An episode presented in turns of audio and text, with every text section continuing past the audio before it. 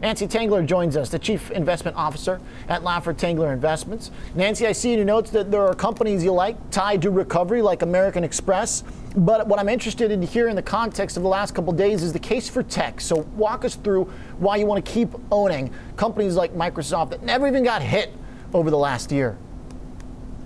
Thanks for having me, Oliver. It's good to be here with you. Thank you. Um, yeah, so we um, we, we have looked at the data, and if you go back and look at rising interest rate environments have been seven in recent years uh, and or recent decades, and then rising inflation, what you'll see is that tech is one of the top is the top performing sector in all of those uh, scenarios. And so the question becomes, why has tech been selling off? And we believe it's because growth expectations have risen. So once you sort of step aside from the growth at a reasonable price names, uh, uh growth at any price names, and focus on growth at a reasonable price, you come to the same conclusion we do, which is Microsoft is interesting here. It hasn't done anything since late summer, and yet it's it's um, firing on all cylinders in terms of its business model and earnings growth. Same would be true for a company like Lam Research, which you know is in the the coveted semi space, semi semiconductor equipment in this case, but also um, is is really delivering and growing at a rapid pace and not really trading at a lofty multiple. And then Intel, which is kind of a turnaround story with the new CEO, because we do think you want to be in the semis. Uh, everything, the economy is digitizing. Everything that we do pretty much involves a semiconductor, uh, and so we like that space a whole heap.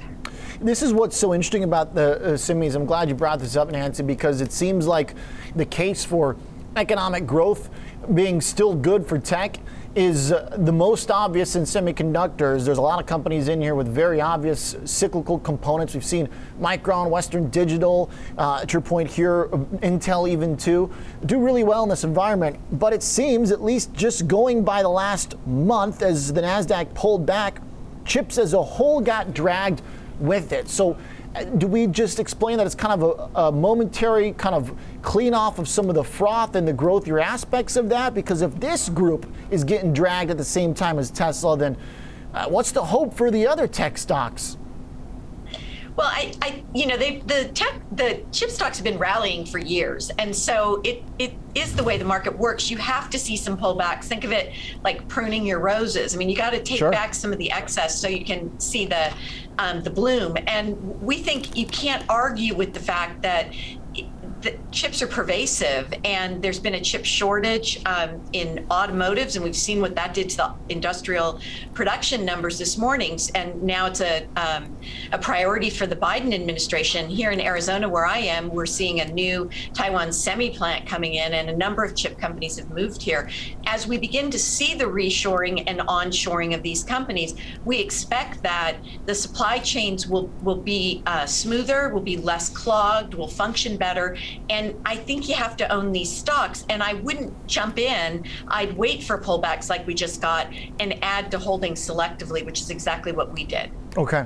Now, for Microsoft to come back there, a more cloud centered business and uh, early on during the crisis, it was clear that this market was going to be able to, uh, at least, at very least, stay afloat. And maybe the Nasdaq was just one giant stay-at-home trade. Was when Microsoft said, actually, uh, during that first uh, earnings period, they weren't even materially affected. I'll probably never forget when that line came out, and it seemed that was kind of the wake up time for the market. But if we start to pivot to things that then didn't do well during this period, what's the case for a Microsoft over a depressed bank stock or a company that trades at a low valuation relative to its history as opposed to Microsoft that's so much higher than its general history? Yeah, that's that's the perfect question and the one that portfolio managers struggle with all the time, Oliver. I I am not advocating that you don't own banks. We're overweight uh, the financial sector and mm. and have added to names uh, all throughout the second half of last year. Um, there for us, though, it's not a binary decision. You have to have some growth at a reasonable price in your portfolio. Um, otherwise, you're just going to play the cyclical trade, and then when it's over, you're, you know, you're in a, in a behind the um, eight ball position again. So what we're looking for is how do we barbell our portfolios? Do we have a, a market weight to slightly overweight in tech, overweight financials, which we do, overweight industrials, which we also have, and then we've re- um, also overweight materials and healthcare. So it's a pretty mixed bag, um, but it that way you build a portfolio that can perform well in in any kind of environment and so growth at a reasonable price is really where we're focused not deep value and not growth at any price Okay. Not growth at any price, maybe just a reasonable one. And I do like the point here about having the other components uh, that are more cyclical still as part of that overall theme, Nancy. Really appreciate the walkthrough here of what you guys are buying and how you're thinking about the environment right now. Thanks a lot for joining. thanks oliver Nancy Tengler is the Chief Investment Officer at Laffer Tengler Investments.